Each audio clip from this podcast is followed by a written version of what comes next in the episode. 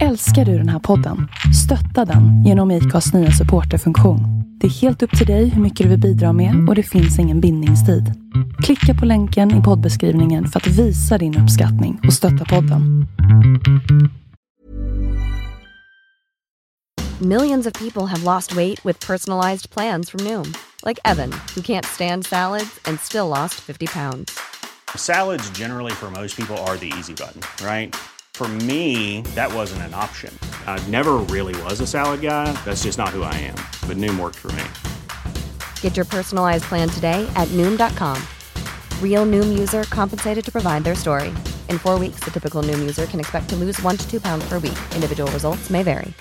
Imagine the softest sheets you've ever felt. Now imagine them getting even softer over time. That's what you'll feel with Bowl and Branch's organic cotton sheets. In a recent customer survey, 96% replied that Bowl and Branch sheets get softer with every wash. Start getting your best night's sleep in these sheets that get softer and softer for years to come. Try their sheets with a 30-night guarantee. Plus, get 15% off your first order at bowlandbranch.com. Code BUTTERY. Exclusions apply. See site for details.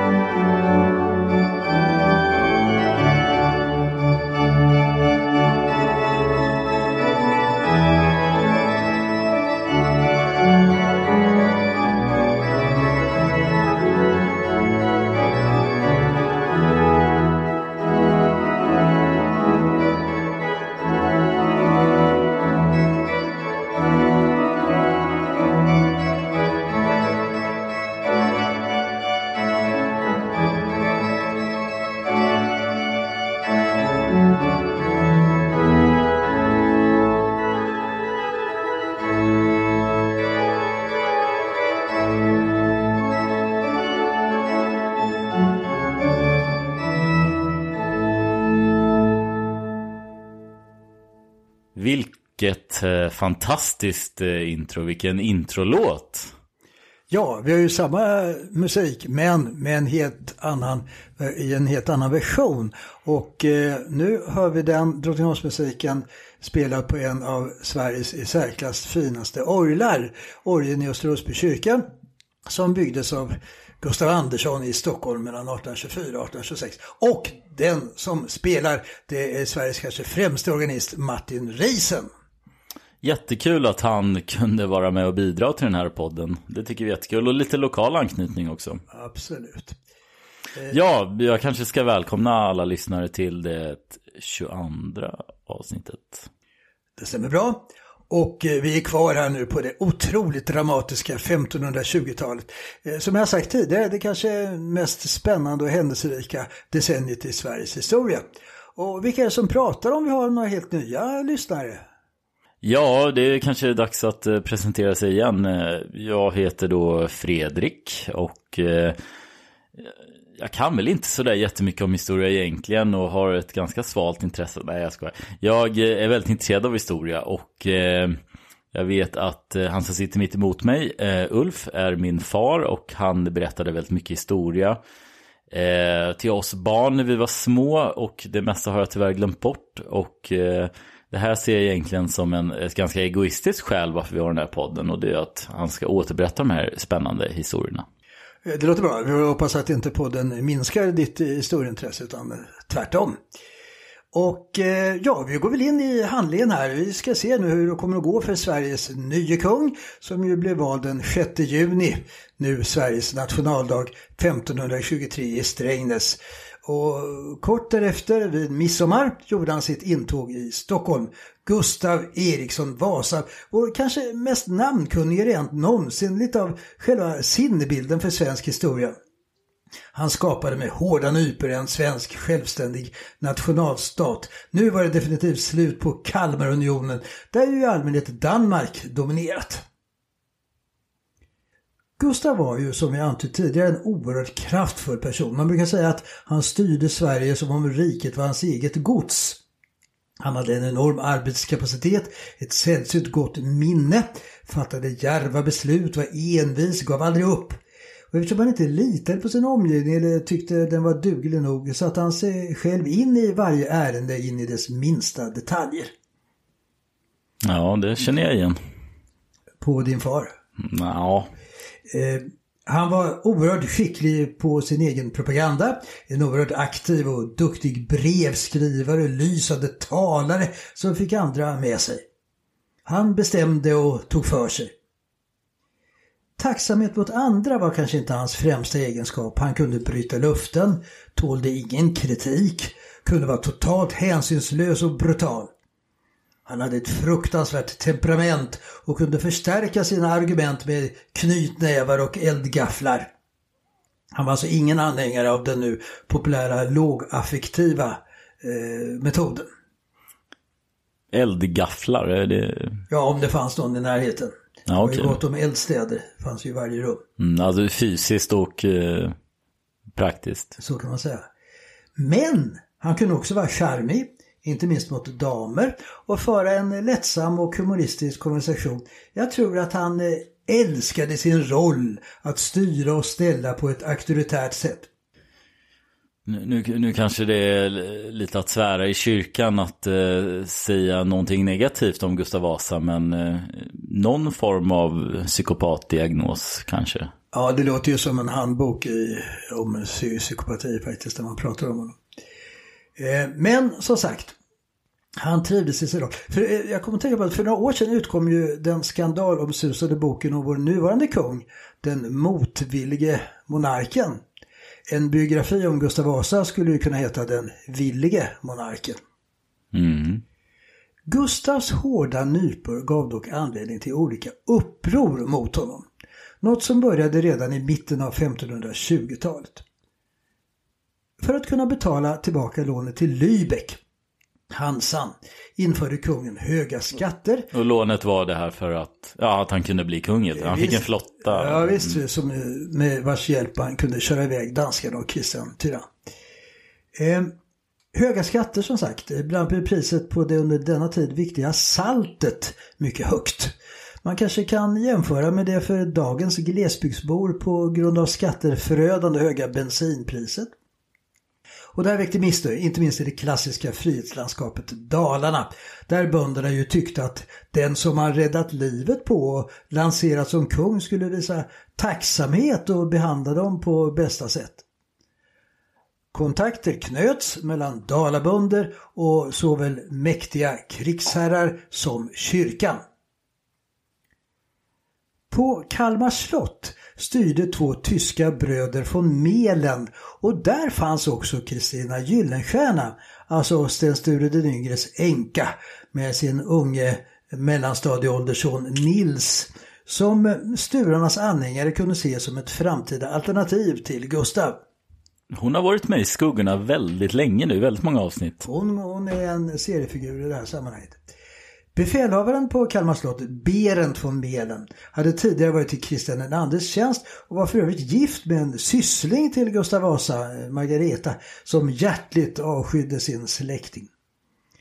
Gustav kom på att dessa bröder von Melen var opolitliga och att de hade inlett konspirationer mot honom, så han begav sig ner till Kalmar. Bröderna... Men, men det stämde då? Ja, det får man nog säga att det gjorde. För Berend till exempel, han hade på nytt tagit kontakt med sin tidigare arbetsgivare, Kristian II. Bröderna flydde när de fick reda på att Gustav var på väg och Gustav intog slottet. De soldater som fanns där, ett 70-tal, i allmänhet tyskar, lovades fri lejd av kungen och fri transport hem till Tyskland. Men så fort de överlämnat sina vapen och lämnat slottet blir de arresterade och dömda till döden och halshuggna. Det är ett styrt jobb för böden och hans svärd blir så småningom förslitet och trubbigt för att vara riktigt effektivt och skilja huvudet från resten av kroppen på alla dessa knäktar. Så när det gäller de sista soldaterna byter böden påhittet till en klubba som han krossar deras huvud med. Mm. Humant kan, ja. Ja, resultatet var ju detsamma som Mm. det gällde de tidigare eh, soldaternas öden. Jag hade nog föredragit en klubba faktiskt. Ja, ja. Eh, Nils Sture, Han skickades till Gripsholm för att uppfostras av kungen personligen medan hans mamma Kristina Gyllenstierna gifte om sig med en son till stormannen Ture Jönsson till Rosor och lämnade offentligheten. Som kommer inte, förmodligen inte med i något ytterligare avsnitt. Mm. I Västerås fanns två av Sturepartiets tidigare anhängare, biskopen Peder Sunnanväder och domprosten Mäster Knut, som en kort tid varit ärkebiskop men avsatts av Gustav Vasa. Dessa påpekade för Gustav att det var de fattiga dalkarlarna som hade hjälpt honom till makten och att kungens visade tacksamhet inte var alltför påfallande. Gustav viskade till och avsatte de båda som då for till Dalarna och där agiterade mot kungen. Nu far Gustav själv till Dalarna och möter dalabönderna i Tuna. Han håller ett rungande strafftal till bönderna medan kungens soldater bildar en ring runt mötesplatsen. Bönderna blir rädda och lovar kungen tro och lydnad och får skriva under ett dokument om detta. Men vad sa han? Sa han att tack för hjälpen men eh, nu skiter jag i er eller sa han att nej, fortfarande på samma sida? Att, jag tror han helt och hållet koncentrerar sig på att kräva lojalitet från dalaböndernas sida och peka på att han ju hade befriat Sverige från den danska faran. De båda prästerna, alltså den avsatte biskopen Peder Sundman Väder och den avsatte domprosten Mäster Knut eh, har satt sig i säkerhet i Norge hos den norske ärkebiskopen i Trondheim. Gustav begärde dem utelämnade och det dåtida motsvarande norska migrationsverket tog ingen hänsyn till vad som kunde hända dem om de återkom till sitt hemland. Gustav Vasa hade ju faktiskt lovat fri lejd men Gustav Vasa återigen bryter han nu sitt löfte. För när de kommer till Stockholm så blir de utsatta för en riktigt kvalificerad mobbning. Eh, de fick rida bak och fram på varsin utmärglad gammal häst. Utstyrda i löjliga, trasiga kläder med narrkåpor på huvudet upp och ner för både Väster Långgatan och Öster Långgatan. Utsatta för publikens hån. Undrar vad asylrätten skulle säga om det? Ja, till sist hamnar de hos böden på Stortorget som de då tvingades skåla för. Året därpå döms de och avrättas Peder Sundmanväder i Uppsala, Mäster Knut i Stockholm. Peder var så svag av ålder och sjukdom att han måste dras på en släde till avrättningsplatsen. De avrättades med så kallad rådbråkning och stegel. Alltså rådbråkning innebar ett skärpt dödsstraff kan man säga. Man binds fast vid ett hjul där man sedan knäcker olika ben på kroppen. Och det här kunde pågå i flera dagar. Och för att inte döden skulle komma för tidigt så undvek man inledningsvis slag mot huvudet och viktiga inre organ. Efter döden fick sedan kroppen sitta kvar på hjulet i avskräckande syfte för förbipasserande allmänhet. Och det här kallas ju då stegling som också ibland tillämpades efter halshuggning då huvudet och kroppen ibland i olika delar, spikades upp på pålar. Eh, det här ordet... Jag hade ju föredragit det sistnämnda. Ja, ja, det gick ju snabbare då.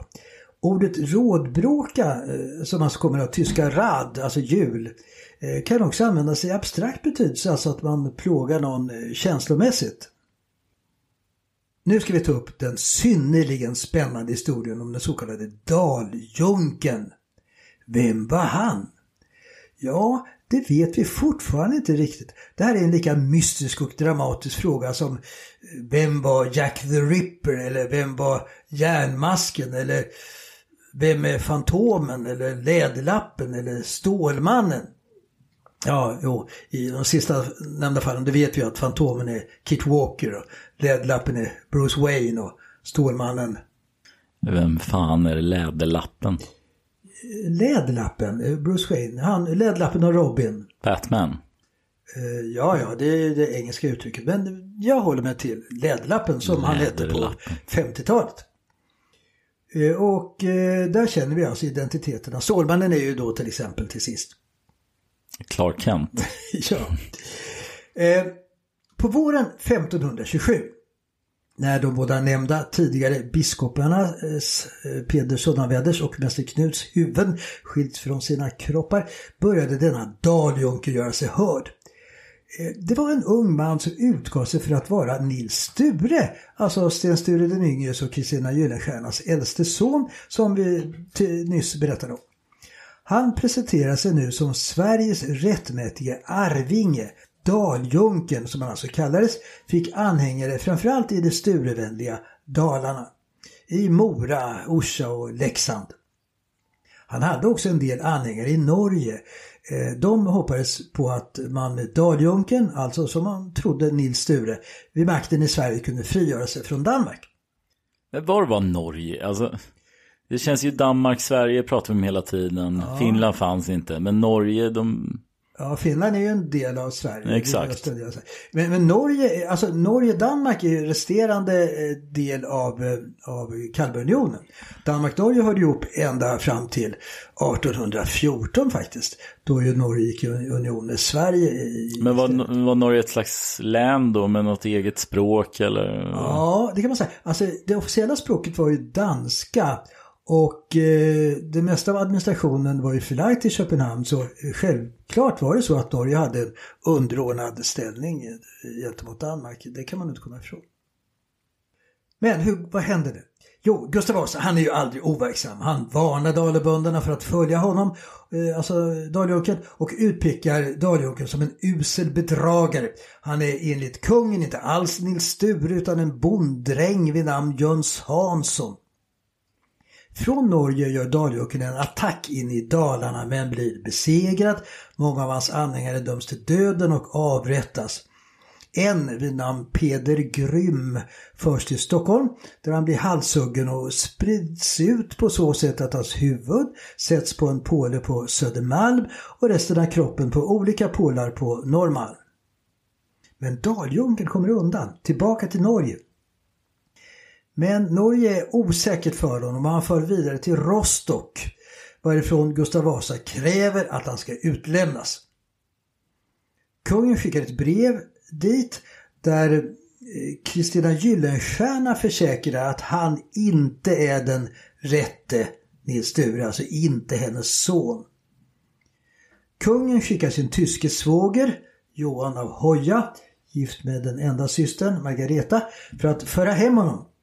Men rättegången kommer att äga rum där, följt av dödsdom och avrättning. Daljunken erkände att han hade velat avsätta Gustav Vasa och att han inte var Nils Sture. Nej, men vet man vem det var då? Ja, alltså det är knappast troligt att han var en enkel bonddräng som den Jöns Hansson som kungen pekar ut honom som. Daljunken uttryckte sig i tal och skrift på ett bildat och belevat sätt. En teori är att... Ja, vänta, vänta. Var det biskop Brask? det var ju en gammal gubbe. Nils Sture var ju en mycket ung tonåring. Eh, om han nu var en bedragare, alltså inte Nils Sture, eh, vad hade hänt med den riktiga Nils Sture kan man ju fråga sig. Han hade ju tagits om hand eh, av eh, Gustav Vasa i Kalmar och eh, fosterhemsplacerats på Gripsholm. Men han visade sig vara en mycket besvärlig och svåruppfostrad 13, 14, 15-årig pubertetsgosse som kungen inte alls kom överens med. Nils lär sedan ha blivit sjuk 1527 i någon pest och avlidit 15 år gammal. Men Spännande nog kan man inte helt avvisa tanken att Daljunken verkligen var Nils Sture som 15 år gammal helt enkelt skulle ha dragit från Gripsholm och rymt till Norge. Att mamman förnekade att Daljunken var hennes son kan ju då ha berott på påtryckningar från Gustav Vasa som hon var helt beroende av. Och att han inte tog sig hem till Sverige utan halshuggs i Rostock kan ha berott på att kungen inte ville ha hem honom och avrätta honom här då han då lättare kunde bli en martyr för sina anhängare. Ja, det här är en riktigt spännande och olöst gåta i den svenska 1500-talshistorien.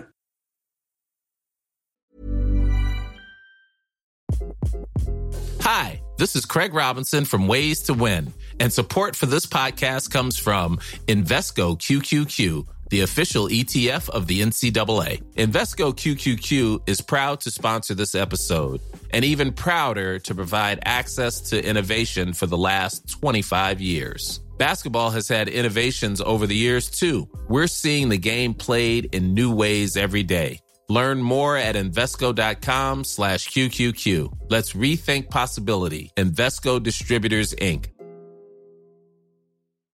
Millions of people have lost weight with personalized plans from Noom, like Evan, who can't stand salads and still lost 50 pounds. Salads, generally, for most people, are the easy button, right? For me, that wasn't an option. I never really was a salad guy. That's just not who I am. But Noom worked for me. Get your personalized plan today at Noom.com. Real Noom user compensated to provide their story. In four weeks, the typical Noom user can expect to lose one to two pounds per week. Individual results may vary.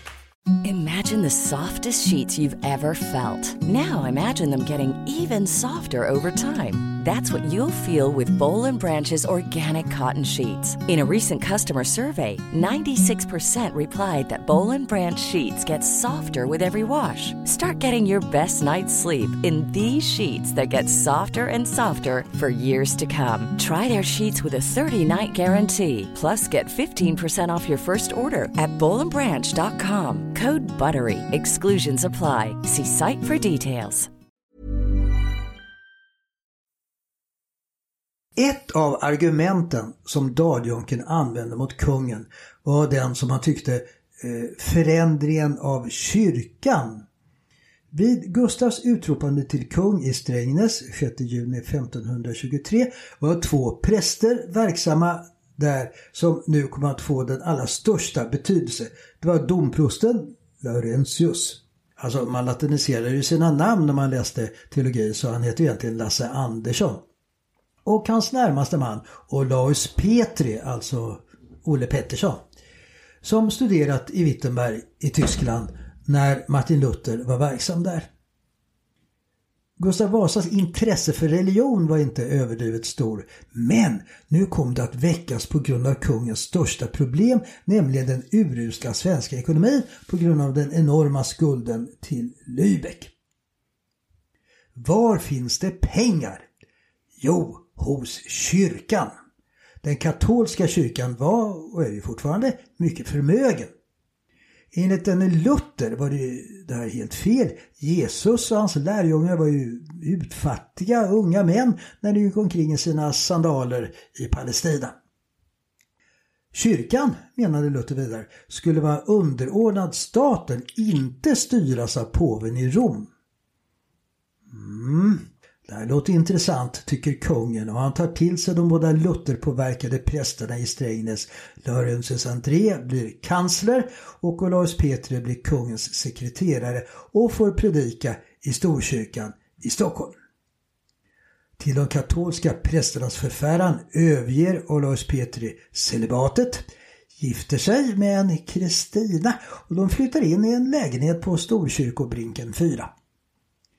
Tyska predikanter kommer till huvudstaden. En del är radikala och predikar mot påven och helgondyrkan och propagerar för vuxendop. En hade det idag något ovanliga namnet Knipperdollink. Och hur är det tyska namnet på det latinska? Eh, han, använde, han var inte präst, han använde sitt tyska namn. En annan idé som Luther hade var ju att prästerna skulle överge latinet och tala på folkets språk så att alla gudstjänstbesökare kunde förstå vad som sades. På samma sätt skulle Bibeln översättas till olika språk, salmer skulle sjungas på folkspråket och när Olaus Petri började predika på svenska från predikstolen i Storkyrkan reagerade dock inte kyrkobesökarna som man kanske kunde ha förmodat. Hur tror du de reagerade? Ja, det har väl aldrig varit någon som har lyssnat så de lyssnar väl inte då heller. Du menar att de är inte vana vid att förstå? Nej, men alltså när prästen började prata svenska då, då, blev de våldsamt upprörda. Eh, de gick ut ur kyrkan, hämtade gatstenar utanför och kom tillbaka och kastade dem mot Alois Petri. Är det här du har lärt oss? Vi tror inte alls på den här guden. Ja, jag tror inte de kanske var så noggranna med texter utan jag tror snarare var, ja, jag vet inte, men förmodligen ansåg de väl att latinet var det heliga språket, alltså Guds språk. Att höra prästen tala svenska, det kanske var som en präst idag från predikstolen skulle uttala de värsta svordomar och fula ord, four letter words. Alltså folket är alltid så korkade och otacksamma. Jag tycker att allt verkar vara extremt eh, rimligt och, och vettigt. Ja, men det, det, det kanske var från vårt nutida perspektiv. Eh, det fanns höga präster som försökte hejda utvecklingen i luthersk riktning.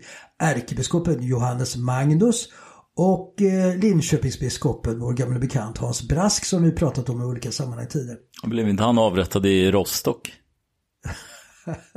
det var ju Daljunken.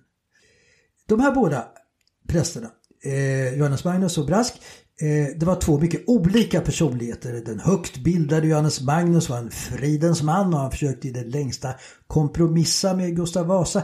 Medan Brask var en bestämd herre som gick sin egen väg. Från ett tryckeri i Söderköping utgav Brask skrifter som varnade för lutherdomen. Men Gustav Vasa stängde det här tryckeriet och flyttade tryckpressarna till Stockholm där han grundade ett kungligt tryckeri som han hade koll på och där lät Olaus Petri trycka Nya Testamentet på svenska. För säkerhets skull bestämde Gustav Vasa att boktryckningen skulle vara ett kungligt monopol. Brask var en mycket aktiv person med många intressen. Bland annat lät han påbörja Göta kanal, något som skulle slutföras först 300 år senare. Johannes och senare hans bror Olaus Magnus kom att lämna Sverige och hamnade i Rom där de skrev böcker om svensk historia och om svenska seder och bruk. Nu kallar kungen till riksdag i Västerås, midsommar 1527 med adel, präster, borgare och bönder. Kanske den mest berömda riksdagen i svensk historia. Eh, det var ju inte som nu att riksdagsarbete alltid pågår utan man sammankallade till en riksdag när man hade något viktigt att diskutera och besluta. Eh, det var ju inte heller så att man sammanträdde i Stockholm utan i olika landsortsstäder. Kanslern Laurentius André tog först till orda och höll i ett mycket finurligt och raffinerat skrivet tal. Efter att ha beskrivit kungen som den som räddat landet från utländskt inflytande och skapat den svenska fria nationalstaten övergår han till de problem som finns och där han utmanar kyrkan med alla dess rikedomar och dalkarlarna med sin opolitlighet som huvudorsak till landets problem.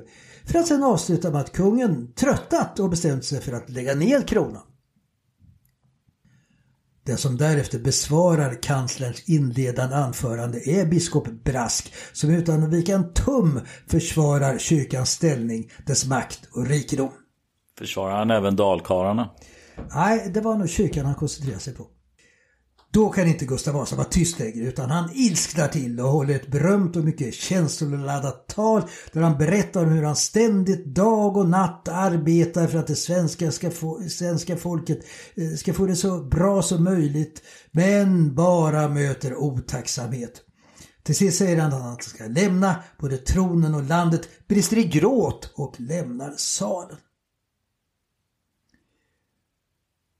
Hur blir stämningen då? Jo, den blir tryckt. Men eh, riksdagen fortsätter några dagar utan kungen.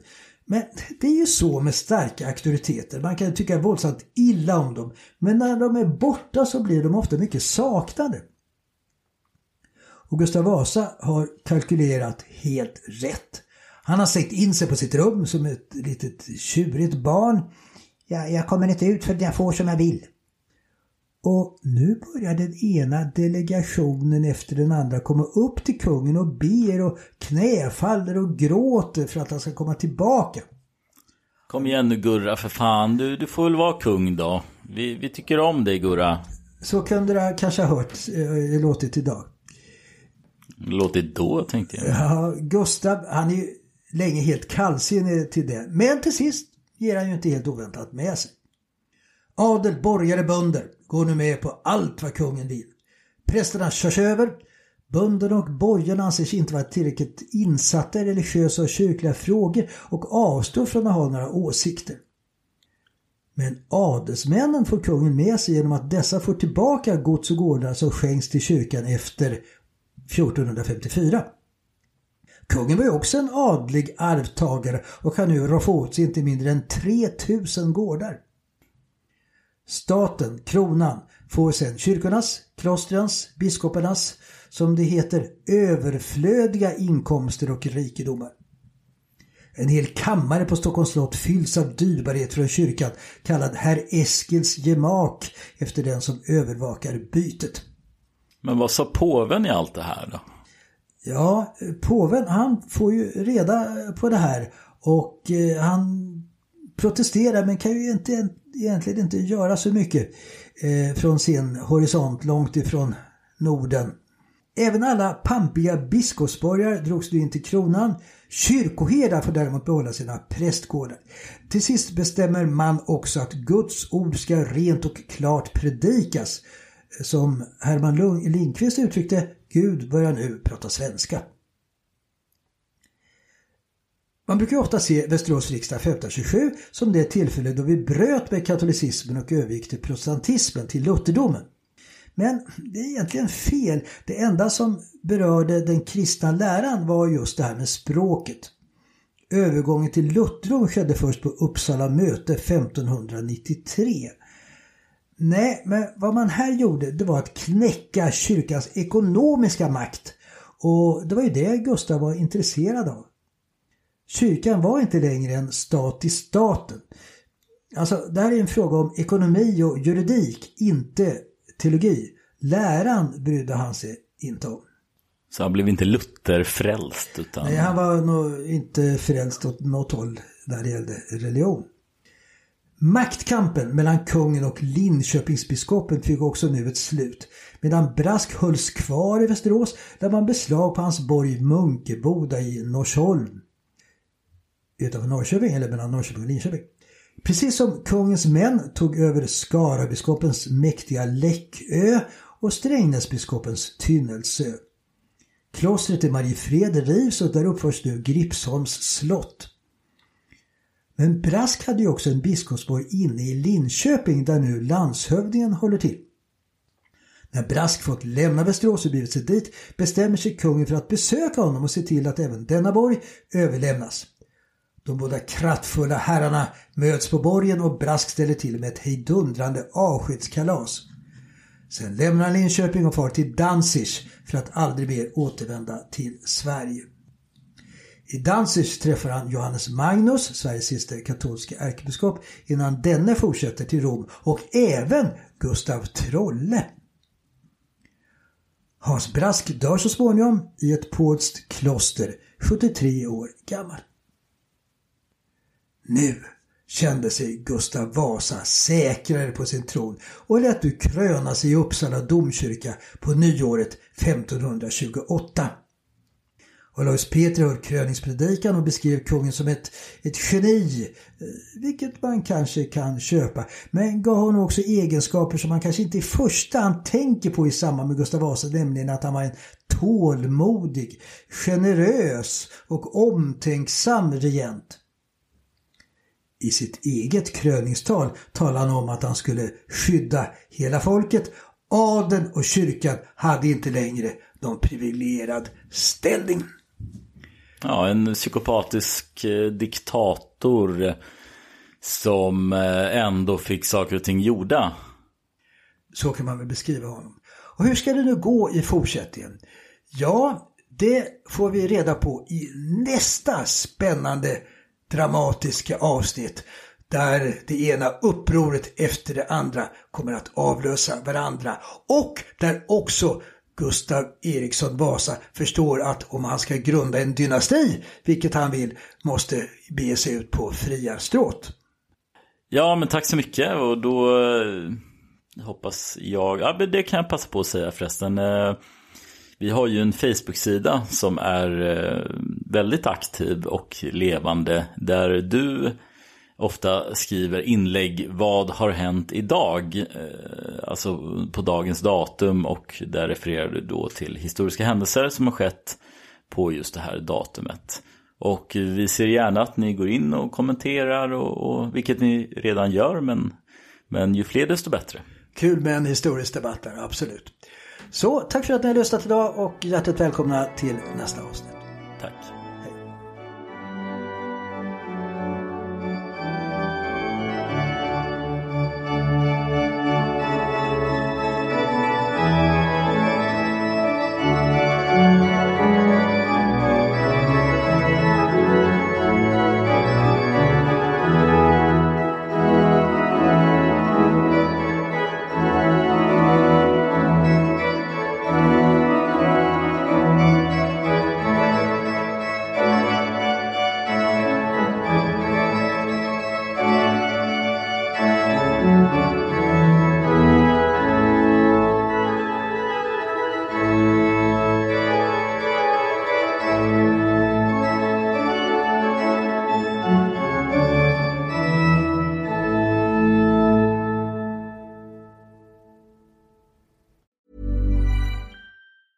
Planning for your next trip?